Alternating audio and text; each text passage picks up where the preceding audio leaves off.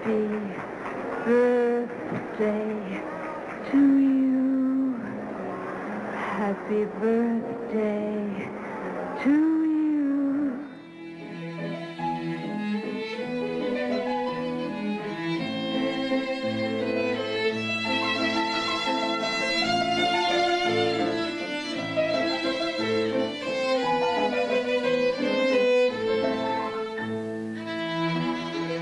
Welcome to Cineversary, a new podcast that celebrates a milestone anniversary of a masterful work of cinema. Every month, we wish a happy birthday to a different film that's currently observing a joyous jubilee, everything from a 20th to a 100th anniversary. I'm your host, Eric Martin, creator and moderator of the Cineverse Film Discussion Group that meets weekly in the Chicagoland area. It's now March, and that means it's time to feat the 20th birthday of what has rapidly become one of the greatest science fiction movies, The Matrix, directed by Lana and Lily Wachowski.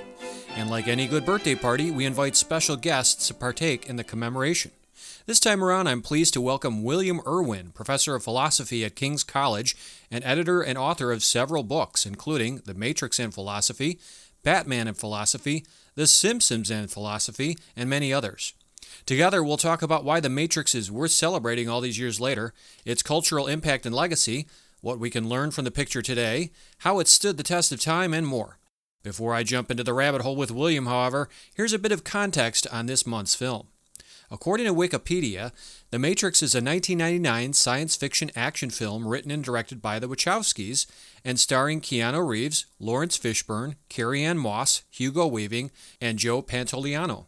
It depicts a dystopian future in which humanity is unknowingly trapped inside a simulated reality called the Matrix, created by thought capable machines to control humans while using their bodies as an energy source.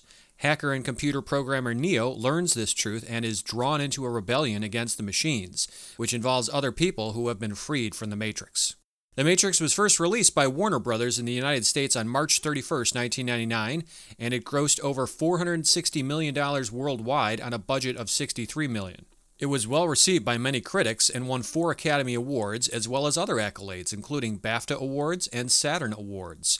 The film has since appeared in lists of the greatest science fiction films and, in 2012, was added to the National Film Registry for preservation.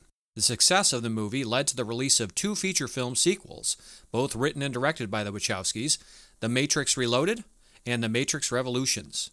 The Matrix currently holds an 88% rating on Rotten Tomatoes with an average critical rating of 7.6 out of 10. To set the scene, why don't we use the Wayback Machine and listen to the movie's original trailer?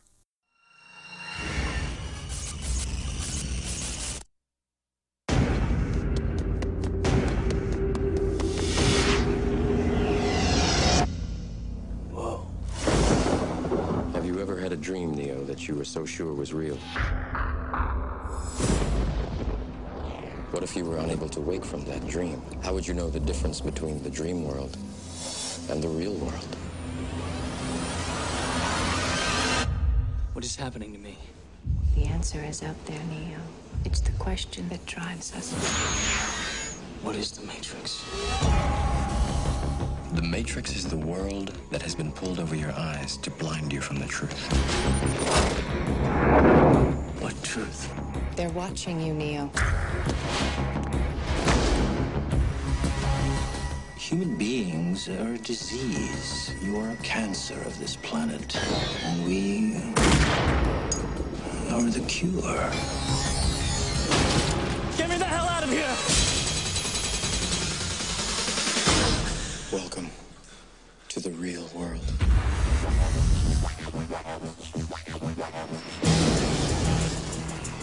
So you're here to save the world. So what do you need? Guns. Lots of guns. No one has ever done anything like this. That's why it's going to work. Buckle your seatbelt, Dorothy. Because Kansas is going bye-bye.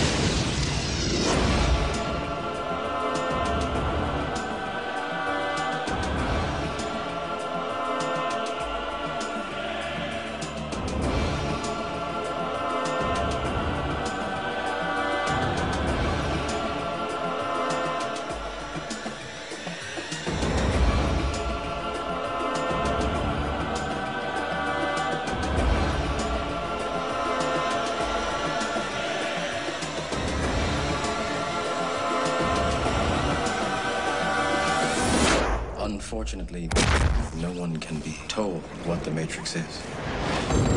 You have to see it for yourself.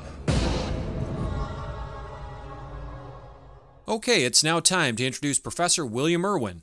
Bill, thanks for agreeing to be a guest on Cineversary. Thanks for having me, Eric. Pleasure to be here. So, we're talking about The Matrix today, and we could go on talking for hours, if not days, but we'll try to keep it relatively brief for the listener. This is a deeply philosophical movie, and it's, of course, appropriate that I have Bill as a guest because he's edited some books on The Matrix as well as some other uh, works of pop culture that would be of interest to anyone listening to this podcast. So we'll talk a little bit more about some of your works and uh, edited books a little bit later, Bill. But let's get into this a little bit. The Matrix, it's now 20 years old. It was released in late March 1999. So, my first question is why is this movie worth celebrating all these years later, in your opinion, Bill? Why does it still matter, and how has it stood the test of time? I think it's it's worth celebrating because it really remains a fun and engaging action movie, but more importantly, from my perspective at least, it raises perennial philosophical questions uh, that remain vital. Uh, what is real? How can we know what's real? Should we prefer reality to deception? Is ignorance bliss? And in the uh, the terms of the movie itself, right? Uh, would you take the red pill or the blue pill, and and why? Yeah, I mean, it, it, continues to raise questions and it challenges the viewer. So I think, in agreement, it's one of those films that it, it, doesn't let you get by with being a passive viewer. You have to be a bit more of an active participant in watching The Matrix. Would you agree? Well, I, I think that that's kind of funny in the sense that uh, when it first came out, at least, there were a fair number of people who simply watched it as a standard action movie Mm-hmm. Uh, although for those of us who are more cerebrally uh, inclined, that might seem to be uh, an odd thing, but it, it, really does work quite well simply on the level of, uh, of an action movie. I'd like to think that you get a whole lot more out of it if you think about all the issues and questions that, that it's raising. I certainly encountered a number of students early on who had seen the movie and had only the vaguest sense that something deeper than the uh, than the action movie was going on beneath the surface. Mm, yeah, I would agree. So, for my take, I think that it has stood the test of time because, of course, it's proved to be, you know, phenomenally popular, inspirational, influential, and thought provoking. And it's also spawned two sequels. So, whether you like or dislike the sequels, the point is it was a, a big enough movie, an important enough movie to spawn some sequels. It also matters because it set a new standard, first kind of set by 2001 A Space Odyssey a standard for movies with a dystopian setting and films that explore the risks and threats of artificial intelligence, which is continually in the news. The special effects, my opinion, still hold up very well. And the myriad philosophical themes in The Matrix, I believe, keep it evergreen and relevant. Uh, it's also imbued with timeless elements that are borrowed from fairy tales, philosophy, religion, comic books, anime, classic science fiction, all of these things that, that can appeal to the, the child in all of us, the geek in all of us, the true believer found within each of us. Do you recall when you first saw it and where? Yeah, I, I, certainly do. I saw it in uh, in March 1999, probably a week or two after it came out like many people at the time, I was awaiting The Phantom Menace, which uh, turned out to be somewhat disappointing uh, in comparison. Hear, hear. So uh, I, I, saw it with my wife, who at the time was my girlfriend. She is my wife uh, now, 20 years later. And I was teaching Descartes in my introduction to philosophy course at the time. And one of my students, he recommended that I go see the movie. I don't think it was necessarily on my radar. But like I said, I was teaching Descartes, and he saw right away, uh, unlike uh, some of his classmates who might have only seen the action movie level of it uh, that what we were talking about in class about the nature of dreams and uh, the possibility of mass deception is what was going on in the movie. And so I saw it, and really it became uh, an important part of my life and my teaching uh, ever since. Cool story. Yeah, I think uh, I didn't catch it in its original theatrical run. I think it was one of those things where I rented it either on VHS or DVD I think I just got a DVD player around that time. And I, I remember it was pretty uh, fascinating movie, but it really kind of paid off more in subsequent viewings and to the point where I ended up, you know, purchasing it uh, on DVD and later on Blu-ray. And every revisit is equally rewarding and I discover new things. As is often the case when you revisit a film, you, you, you find new things that you didn't see perhaps the first time around. Almost every scene or every scene in that movie is done with such love and such care and attention to detail that if you're paying attention, uh, then your experience is like you just said, that you see new things in it each time. And to me, that's a mark of a, a, really good movie. You know, you could poke holes in the Matrix like a lot of big budget action, adventure, science, uh, fantasy movies. Maybe the plot doesn't work too well for you. Maybe some of the characters are one dimensional. But I just think that uh, it was, like you said, invested with so much attention to, to detail, themes, and messages and morals behind it that it wasn't just kind of a paint by numbers, hey, let's make a quick buck kind of a film. And I think the fact that we're continuing to talk about it today, and uh, believe me, I think that a lot of other people besides, you know, just us on this podcast are going to be celebrating the fact that The Matrix is turning 20 around this time in 2019. We're going to see a lot more of it in the media and popular culture coming up in the weeks and months ahead, perhaps. I think it just speaks to the power and resonance of this movie. I think so, and I hope so. And and I've been looking ever since for something to come along to surpass it in terms of what really appeals to me as a, a piece of popular culture that works both as as entertainment and uh, as a piece of thought provoking fiction. And and I haven't come across anything in the twenty years since that really has uh, has even come close. How about Inception? Uh, I, I, liked Inception a lot, but I don't think it, it measures up. It certainly uh, hasn't had the lasting influence that the that the Matrix has. I mean, it's mm-hmm. dream upon dream stacking and uh, purposely raises lots of philosophical questions. But I, I, think there are holes in Inception much bigger than the holes that we find in uh, in the Matrix. Interesting. In what ways do you think this film was influential on cinema and popular culture or set trends, Bill? In 1999 and really for several years later, everyone had seen the movie. Uh, it was common language, uh, pop cultural literacy, I guess you might say, right? And so you, you could count on it in terms of communication. Everybody knew uh, what you meant when you said uh, taking the red pill or there is no spoon. Even the, the, the few people who hadn't seen the movie still knew that kind of thing, right? Mm-hmm. And The Matrix was undeniably cool something that popular that was that legitimately cool. We're not talking, you know, Taylor Swift popular, you know, we're talking something that really was genuinely popular, hugely popular and cool. The leather outfits, the sunglasses, the music. I mean, that was just all cool. And honestly, it's all, most of it still looks very cool. And Toyota even got in on the game, naming a model of car after it. That's right and and for me, uh, the Matrix even made thinking cool. There were students who I came across who were thanking me for explaining the movie in philosophy class because it would make them look like a genius at the next keg party. You know, it, even thinking was cool for a little bit. Fringe benefits, as they say. Yeah, that's right. I, agree with everything you say. Uh, just to add to it, uh, its visual effects, of course, were groundbreaking, particularly in its presentation of what's called bullet time, which also entered the public vernacular. And this is defined as kind of the visual impression of detaching the time and space of a camera or a viewer from that of its visible subject. So we see it, for example, when Neo is, you know, sparring with Morpheus in the virtual reality dojo and one or both of them are kind of you know rising up and hanging in midair while the other one kind of uh, approaches or attacks or something. We see it later when the actual bullets are flying at Neo and Neo ducks down in slow motion and everything is kind of slowed down and then sped up. So bullet time suddenly became a thing. The Matrix, you know, of course, didn't invent bullet time, but it perfected this technique and inspired many later video games and movies to adopt this approach. So, some examples in the wake of The Matrix, uh, not chronologically, are 300, mm. Superman Returns, The Watchmen, uh, Spider Man, I Robot, Pirates of the Caribbean, Dead Man's Chest, V for Vendetta, Kung Fu Panda, countless others, yeah, right? Yeah. We've seen this either kind of aped or even lampooned in a movie like Shrek, if right, you recall, right. the great Matrix riff in there. Also, this film's action sequences, its fight choreography, and its wire fu techniques inspired lots of copycats in later films. Wire fu is defined as kind of a style of Hong Kong action cinema.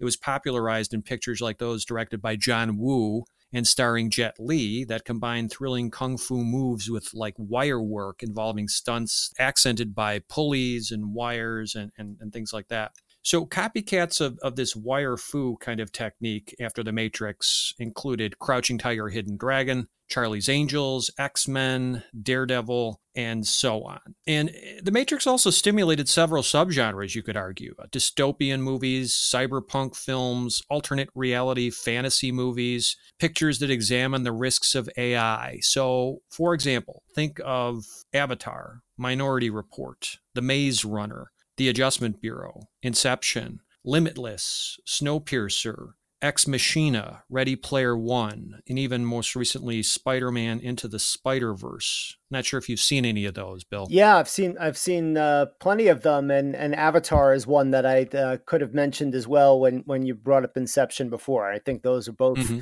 Really fantastic uh, examples of movies that that do a good job of being great entertainment and, and really thought provoking as well. And as I was saying, uh, thinking became cool uh, among students of a certain kind at, at that point. As you illustrate with all those examples nicely, uh, Hollywood picked up on on the message as well that you could make a sort of philosophical, thought provoking dystopian movie and uh, have a commercial success with it. Absolutely. Also, the complete Matrix trilogy and its success encourage Hollywood to make more fantasy, superhero, and action adventure trilogies. Now, of course, the Matrix trilogy is not the first Hollywood trilogy. No way. Right. But what I'm saying is it perhaps encouraged other trilogies to come. The Lord of the Rings trilogy, the Spider Man trilogy, but there's a lot of uh, superhero trilogies that have fallen within the Marvel Cinematic Universe, for example, that uh, follow that kind of rule of three, and so on. And The Matrix also spurred more interest in many, of course, philosophical and religious teachings, as it borrows liberally from many works. I'm sure that you would be a better person to talk about this, but help me out, Bill. How do you pronounce Jean Baudrillard? Ah, Jean Baudrillard. Uh, that that that's kind of an interesting story. Uh, if I could riff on that for a moment. Uh, it, it comes up in in the movie itself, right? Right in the beginning, when uh, I think his name is Choi is visiting Neo, and he's uh, give, gives him some sort of a disc out of a hollowed out copy of Baudrillard's famous work Simulacra and Simulation. That's right, right. The Wachowskis wanted to have Baudrillard consult on the film and uh, actually, it turns out they got Baudrillard completely wrong. They had the likes of Keanu Reeves and everybody else on the the set supposedly reading Baudrillard's simulacra and simulation, and uh, and Baudrillard, having read the script, uh, thought it was completely off uh, from his ideas, even though they thought it was illustrating them and uh, he thought the movie itself completely missed the point. And just briefly, the, the way that is, is that in, in Baudrillard's philosophy, reality has been replaced by uh, symbol and illusion. And in The Matrix, reality has not been replaced by symbol or illusion. It's simply been covered over by it. And so, mm. what they ended up producing is a movie that is much closer to the philosophical worries of Plato and Descartes. And Baudrillard had fancied himself as having gone far beyond uh, Plato and Descartes. And so it's kind of funny the way in which sometimes you end up getting a better product uh, by not having met the goal that you wanted. The other uh, funny connection that way, I think, is not really a philosophical one in, in, that they wanted Will Smith to play Neo, and Will Smith read the, the script and, and didn't quite get it or didn't like it. And mm-hmm. uh, they ended up casting Keanu Reeves, as we know. And I, I you know, I, I think uh, Keanu Reeves was really the better choice. Yeah, he's been called a cardboard cutout kind of actor. And actually, I think that works in his favor because this character is meant to be kind of a stone faced cipher in a sense of, you know, we can project whatever we want as a viewer onto this character. Exactly. The enigmatic, mysterious nature of, of what he's going through. He does emote sometimes in the movie, but he's mostly non emotive. And I think that, again, serves the character of Neo well. So it's probably fortuitous that Will Smith declined. Yeah, yeah. But getting back to uh, some of the, and again, you are the uh, expert here on you know the philosophical influences. But from what I gathered, uh, you said uh, Jean Baudrillard, Plato in his allegory of the cave. Uh, you have Immanuel Kant, uh, who is the author of the Critique of Pure Reason. The Chinese philosopher Zhuangzi, course, Christianity and how you consider that, you know, Neo is a Christ like Messiah figure. Trinity's name conjures up the Father, Son, Holy Spirit, Trinity of Christian theology. You got references to Buddhism and its messages of, you know, living in the now and attaining enlightenment.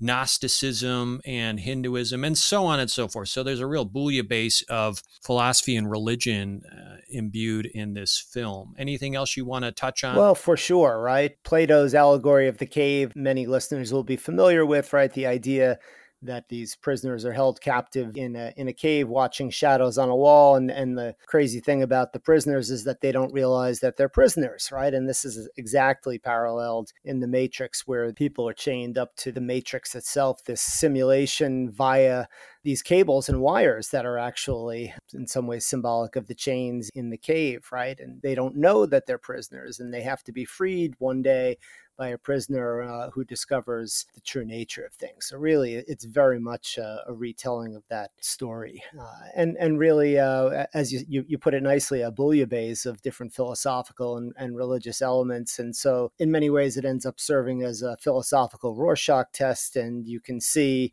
virtually any philosophy uh, you might like in it because there's enough there to actually suggest it.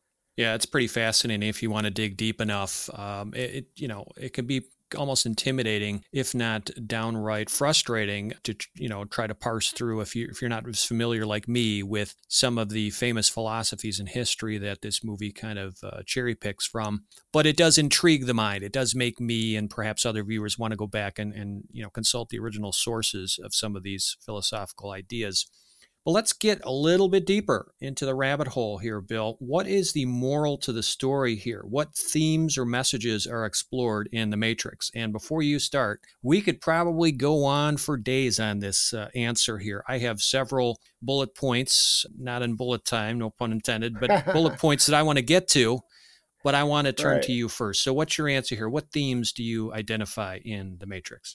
Well, so the, the, the oracle in some ways says it when she says "Know thyself." Right? She points to the sign uh, above her door in the kitchen, and the oracle in the film is modeled on the historical uh, oracle at Delphi in in many different ways. In many ways, that's the key, right? Uh, that that Neo has to uh, to come to know himself, and it's more important how he comes to think of himself rather than what the oracle actually says.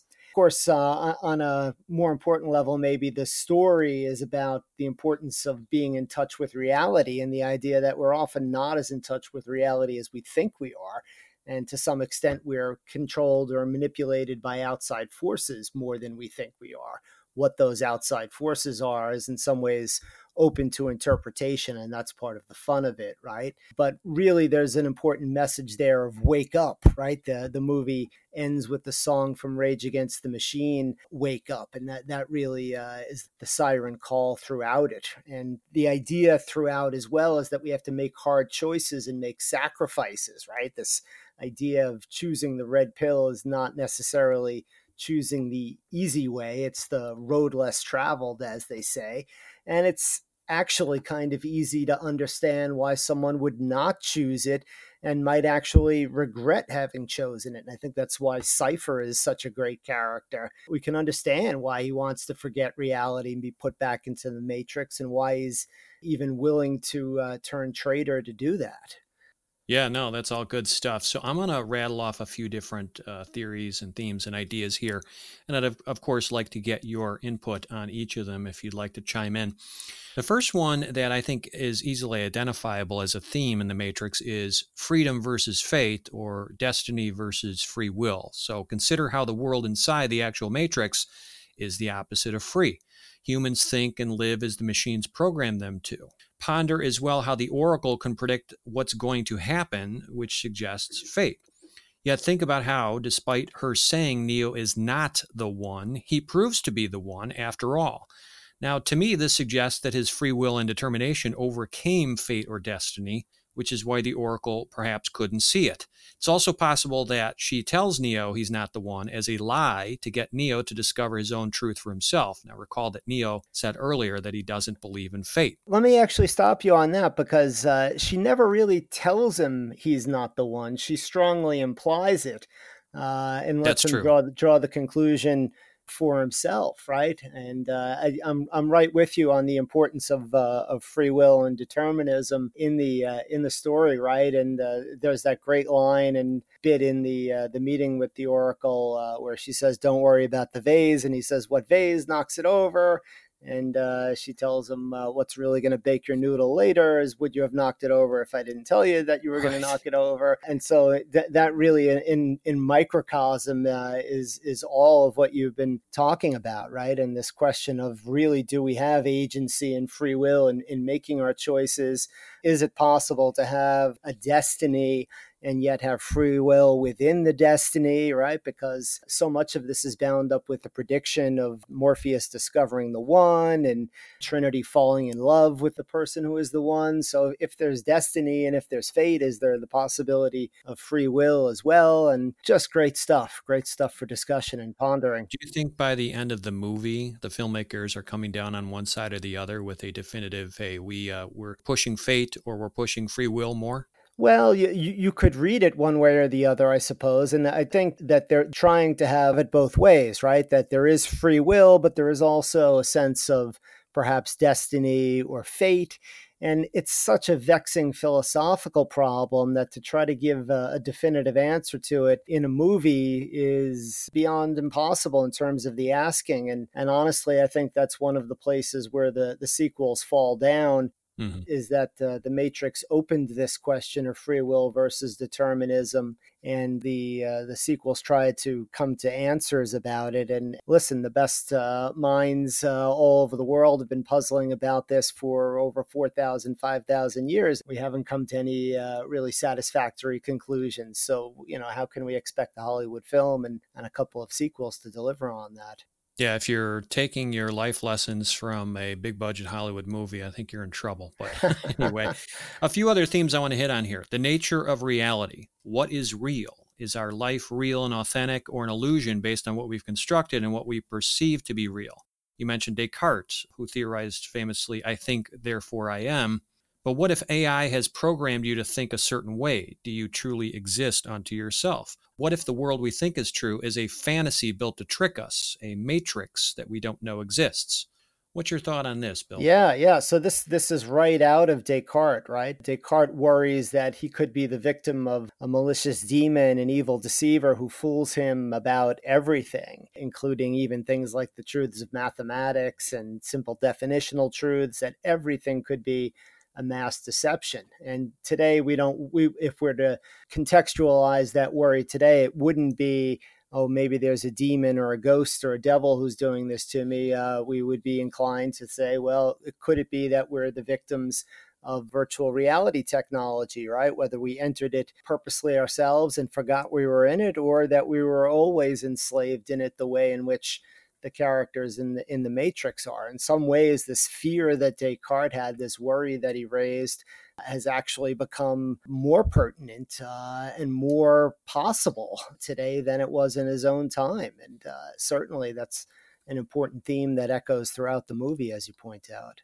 Yeah, another crucial message in this film the relationship between technology and human beings. So, in the Matrix movie, it's ironic that the human characters often act more robotic and non emotive than the Smiths, the agents, which seem more capable of creativity, adaptation, emotional expression. There's kind of a blurring line here between humanity and technology and how each is dependent on the other.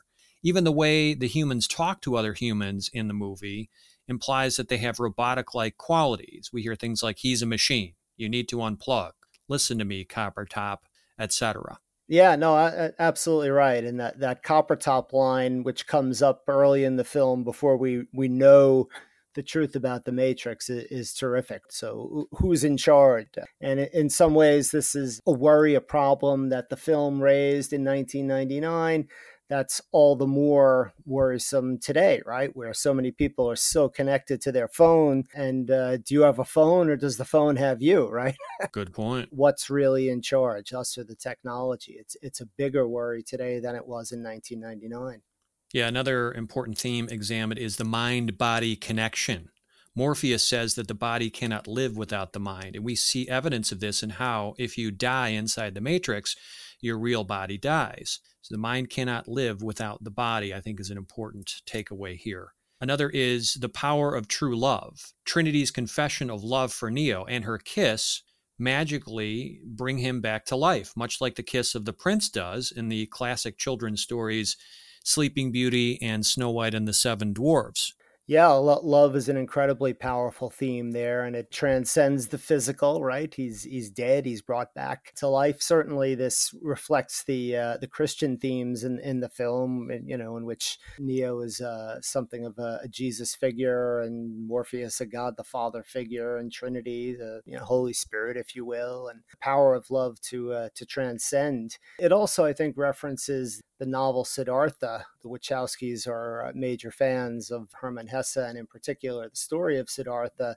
which concludes with the kiss, where uh, Siddhartha kisses his friend Govinda on the forehead, and that finally leads to Govinda's enlightenment. It breaks through his uh, sort of intellectual block. Uh, and so, although you pointed out nicely that so many of the characters, the humans, are a bit robotic or machine like, love is something uh, that can break past that and raise us to a higher level potentially. Yeah, this is true. Bill, who do you think this movie appealed to initially when it was released in 1999, and who do you think it appeals to nowadays? And bonus question, if that appeal has changed, what does it say about The Matrix's impact, influence, and legacy? Well, I, I mean, I haven't done demographic study on this, so I'm, I'm shooting from the hip. Yeah, what's your hunch? My hunch is that probably the uh, the film initially appealed more to younger viewers when it came out, and that its audience probably skewed male. Right, it had all of the trappings of uh, an action movie that typically appeals to younger men. And from the people who first told me about it and were first excited about it, they were typically uh, younger and male, which is not to say exclusively so, although younger for sure. Uh, just the the ways in which the film seemed transgressive at the time with well really the uh, the leather uh, imagery and, and, costuming and the loud aggressive music. I think a lot of that would have been a, a turn off at least initially for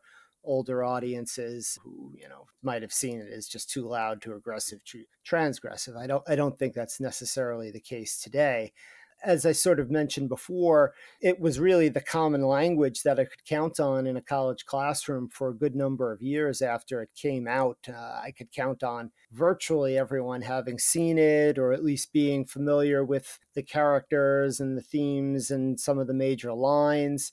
These days, when I ask a class of college students if they've seen it, only about a quarter of them have. Unbelievable. Uh, yeah, which disappoints me, right? Because uh, m- many more of them will have seen The Phantom Menace, unfortunately, than will have seen The Matrix. However, I have some hope in preparing uh, to talk with you about this today. Just a couple of days ago, I watched it with my 15 year old son. Sort of ashamed to say it was the first time he had ever seen it. Uh, he had certainly seen The Phantom Menace many, many times and is a huge Star Wars fan. But despite the fact that his uh, father had a couple of books on the Matrix and posters of it and all kinds of things like that, he had never seen it. But we watched it together and he really liked it, I'm very proud to say. Cool. He got it on, on a deep level didn't just see it as an action movie. I mean, I guess the fact that his philosophy professor father likes it keyed him into to looking, but but he really got it on a pretty good deep level. But he also really enjoyed it on the level of an action movie and he's a really big gamer. And it struck me in watching it with him how much uh, the movie had video game qualities to it. They, of course, put out a video game, Enter the Matrix, afterwards, but it was apparently not a great video game, and, and maybe the technology wasn't up to the task, etc really these days uh, you can find quite a lot of cerebral stuff going on in better video games and you almost wonder that if uh, video game technology was where it was in 1999 if things might not have been different or really if what i'm looking for when i'm looking for the next matrix might not be found in the movies the next time but really might be found in a video game.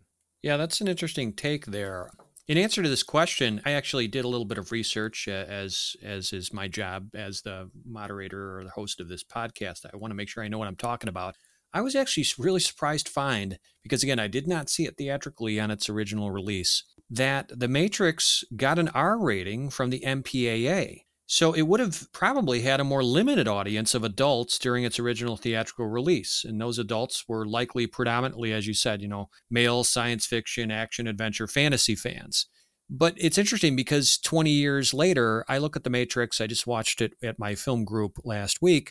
And I see that it doesn't necessarily merit an R rating, in my opinion, based on, I guess, how desensitized we've become to violence and in your face action and an adult kind of content like that. That's really it, right? I mean, it was very controversial at the time for the for the violence, the gratuitous gun violence in particular. Mm-hmm. And watching it with my son, I asked him about that afterwards. I mean, he's 15 years old, and, and so for him, you know, he's post 9 11 growing up, but really the biggest things that have happened in his lifetime have been mass shootings. Yeah, sadly. Yeah, he's very sensitive to that. And he found the, you know, the violence very tame, mm. certainly compared to uh, some more recent movies and certainly compared to a lot of the video games that he plays. So kind of strange, right? That had to be the big worry and uh, the big reason for the R rating so eh, yeah, and that's not to say it wasn't justified at the time, but as you say, it, it wouldn't earn an R rating these days. Yeah, it's it's really interesting to dig into this. Uh, I think 20 years later, it's likely that The Matrix has a much wider appeal, and despite its R rating for violence and profanity, is probably considered by parents to be more acceptable to their you know pre-adolescent and teenage kids. In other words, we've, as I said, become more desensitized to the kind of violence shown in this movie, which is probably more of like a PG 13 kind of film nowadays. And plus, the deeper philosophical and existential questions it raises and forces audiences to kind of ask themselves maybe that could motivate parents and adults to allow more kids younger than age 17 to watch it. Additionally, I think because AI and its threats are increasingly being reported on and depicted in pop culture nowadays, I think it's safe to assume that The Matrix is more widely watched and appreciated today by a more diverse array of viewers. But my hunch could be wrong. And what you said earlier kind of puts me back a little bit. You said that you queried your, what, philosophy class or one of your classrooms, and I think you said a quarter of them had seen it, which uh, is kind of disappointing, right? Yeah, it is in any event, um, I'm not going to feel sorry for a big budget Hollywood movie that made zillions of dollars. But on the other hand, it makes me feel a little bit old that something, uh, uh, this action adventure is maybe not as appreciated today by some circles. It might have to do with the splintering of, uh, of tastes and the availability of media. It mm. might be very difficult to find any movie that more than half of my, uh, my class has ever seen. You know, I said probably more of them have seen Phantom Menace, but I'm not even 100% sure of that. We just have moved away from the times when uh, you could count on at that same period in time, I could count on all of them having seen, and you know, some episodes of The Simpsons and Seinfeld. Right. And of course, not only have they not seen those at this point, but there, there's no television show that I could find. Certainly, a quarter of them have all seen. So th- that accounts for part of it, I think. Yeah, the times they are a changing. Bill, what elements from The Matrix have aged well, and what are showing some wrinkles, in your opinion?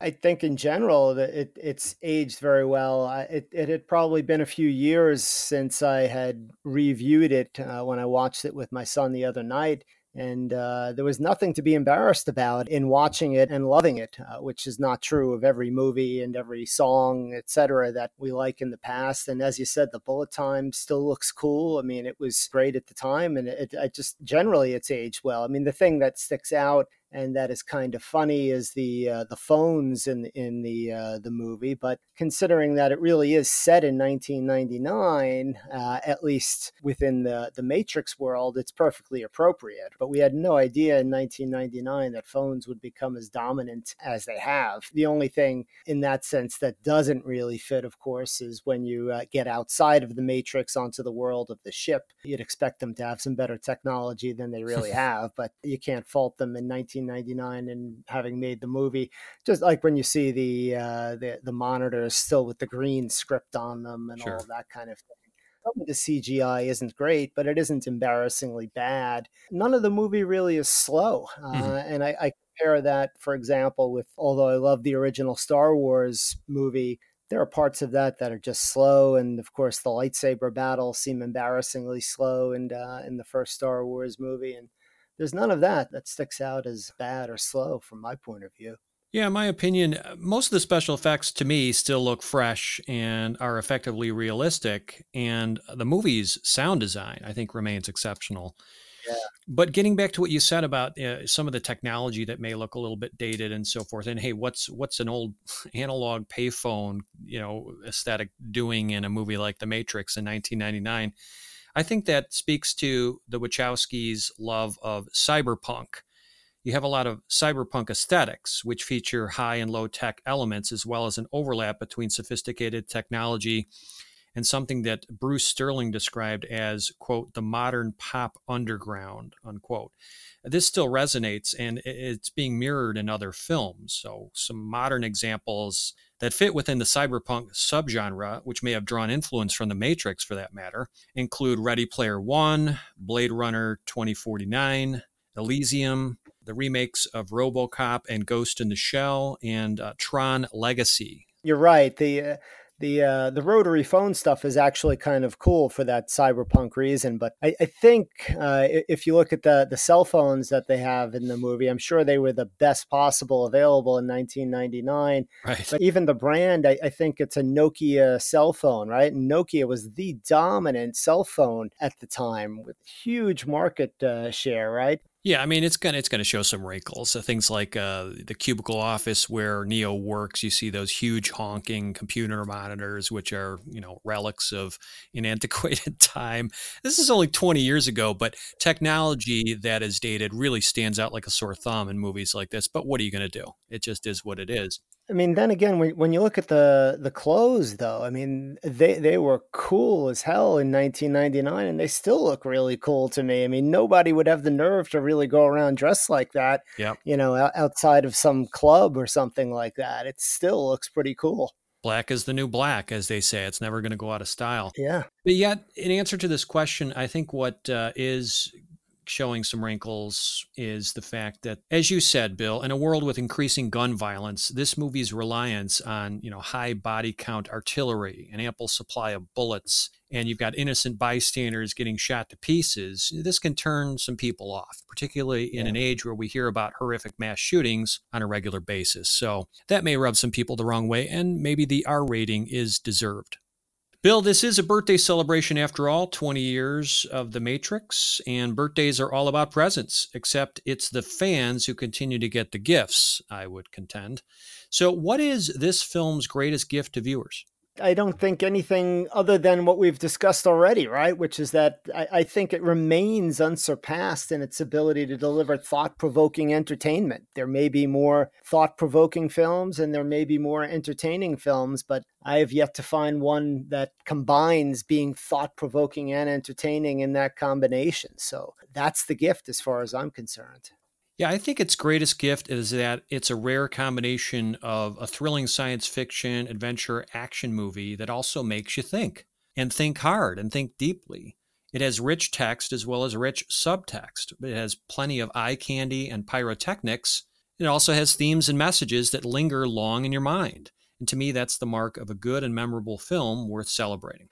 Bill, do you think The Matrix will still be watched and considered relevant in another 20 years? What's your hunch here? I hope so. I think so. I think a lot will depend on what computer technology looks like in, in 20 years. As we've referenced and discussed a few times in our uh, conversation, artificial intelligence is a, a threat, a consideration that looms large now, larger now than it did 20 years ago will the matrix be even more relevant in, in 20 years because we're that much closer to artificial intelligence technology closer to the worry that uh, we could be trapped in a matrix like scenario? Or will that threat seem silly something that really was unwarranted? It's just really hard to say. I hope so. I hope it will stand the test of time because even if the artificial intelligence issues don't seem as relevant, or even if they seem more relevant, the, the more perennial questions about uh, being manipulated and not being in touch with reality and not being willing to look at the true nature of reality. Those questions uh, are really embedded in the human condition in such a way that they won't go away, they won't cease being relevant. Yeah, I second all those sentiments. And I would just add that special effects, yep, they may improve. And by comparison, make this movie look more dated in the realm of fantastic visuals.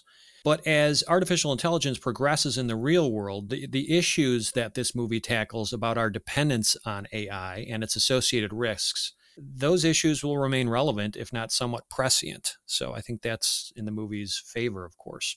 And you can make a case that this movie will remain relevant indefinitely for all the reasons already stated. It's a movie that serves as a cautionary tale that will never grow old in a world increasingly reliant on technology. I think that we continue to go back to classics like 2001 A Space Odyssey for the same reason, because those themes remain evergreen. Yeah, evergreen. Nice way to put it. So, Bill, what are you currently working on that listeners should check out? Well, I, I, never pass up an opportunity for shameless self promotion, Eric. So thanks for asking. So I have the book, The Matrix and Philosophy, uh, which is uh, what led us to conversation together, and, and uh, another book, More Matrix and philosophy, Revolutions and Reloaded Decoded, that deals with the sequel. So people who are interested in the Matrix and uh, listening to us uh, on this podcast will maybe want to check those out. And I continue to edit a whole series of books on popular culture and philosophy. And there's a website connected with that andphilosophy.com. It's just andphilosophy.com, and you can see a whole list of recent titles. Uh, some of the recent titles that might be of some interest to uh, to listeners include Westworld and philosophy, Doctor Strange and philosophy, and we have forthcoming books on The Good Place and philosophy, Black Mirror and philosophy, and Black Panther and philosophy. Yeah, I mean, I checked out your page on Amazon and I was just stunned. I mean, you've covered pretty much every major film and pop culture phenomenon. You've got Batman and philosophy, Star Wars and philosophy, Seinfeld and philosophy, The Simpsons and philosophy. The list goes on, and just all of these titles are so tantalizing. I want to check a lot of these out. It's a team effort, uh, which I probably haven't made clear enough. Starting, you know, even before the Matrix and philosophy, uh, the books are all collections of chapters contributed by various philosophy professors. So mm-hmm. it's not as if I write the whole thing myself. You're the editor, correct? Yeah, I'm the editor, the ringleader, uh, whatever you may want to to call me. Really been a, a passionate mission of mine to to take philosophy to the general public by connecting it with what they're already interested in in some area of popular culture. Now, are there any other books that you are authoring by yourself or with others, or other maybe non book projects you want to uh, make mention of? Yeah, I, appreciate you asking. Uh, I had mentioned uh, Hermann Hesse's book Siddhartha back uh, a little while ago, and I've actually written a sequel to Hermann Hesse's novel wow. that I call Little Siddhartha. Hesse's novel, as I had mentioned, concludes with this uh, this kiss that leads to uh, a vision, but it leaves a, an important loose end, which is that Siddhartha, which is a fictionalized retelling of the story of the Buddha. In Hesse's novel, he has a son, and uh, the son son leaves him. And uh, the question has always remained with me what happens to the son? Oh, so cool. Fan fiction gone large. Yeah, that in a way that that's what it is. Kind of like fan fiction uh, meets a tribute band. I've really done my best to to, to capture Hesse's voice so that it, it, it reads, uh, you know, I hope like a, a lost extension uh, of, of the novel. And is this published already and available? It is. It's published and available on Amazon and all that kind of good stuff. Well, Bill, you are a busy guy. Keep up the great work, and it was a pleasure talking to you. Thanks so much again for taking the time to appear on Cineversary. Pleasure is mine, Eric. Thank you. My thanks again to William Irwin for taking a deeper dive into the Matrix with me. Now it's time for standing ovations. This is where I give a shout out to a movie, book, website, TV program, podcast, or other work that I think would be of interest to classic film lovers. My standing ovation for March is a film that preceded The Matrix by one year, yet is regarded by many to be as good, if not better, than The Matrix in the sci fi dystopian subgenre.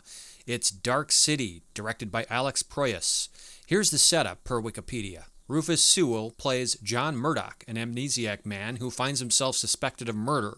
Murdoch attempts to discover his true identity and clear his name while on the run from the police and a mysterious group known only as the Strangers. If you like The Matrix, folks, you'll likely dig this flick, so give it a watch. You can pick up Dark City on DVD or Blu ray.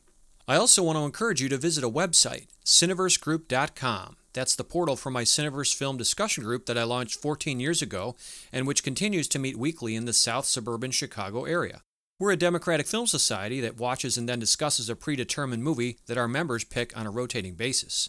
At cineversegroup.com, and that's spelled C I N E V E R S E, you can hear podcast recordings of our group discussions and read more about the films we study.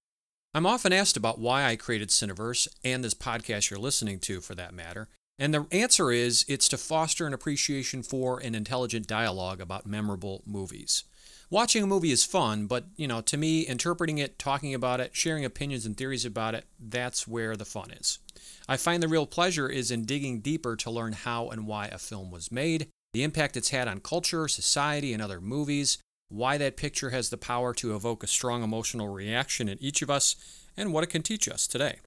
If you want to email me a comment or a suggestion for a movie we should feature on this podcast, you can reach me, Eric Martin, at cineversegroup at gmail.com. Also, do me a favor, would you? Tell your friends and family about this show. And if you like this podcast, leave us good reviews on whatever platform you hear it from, especially iTunes. We really appreciate that. Finally, don't miss next month's episode of Cineversary. That's when we'll turn our attention to the 25th birthday of one of the greatest films of the 1990s, and arguably Quentin Tarantino's best. It's Pulp Fiction, originally released in 1994.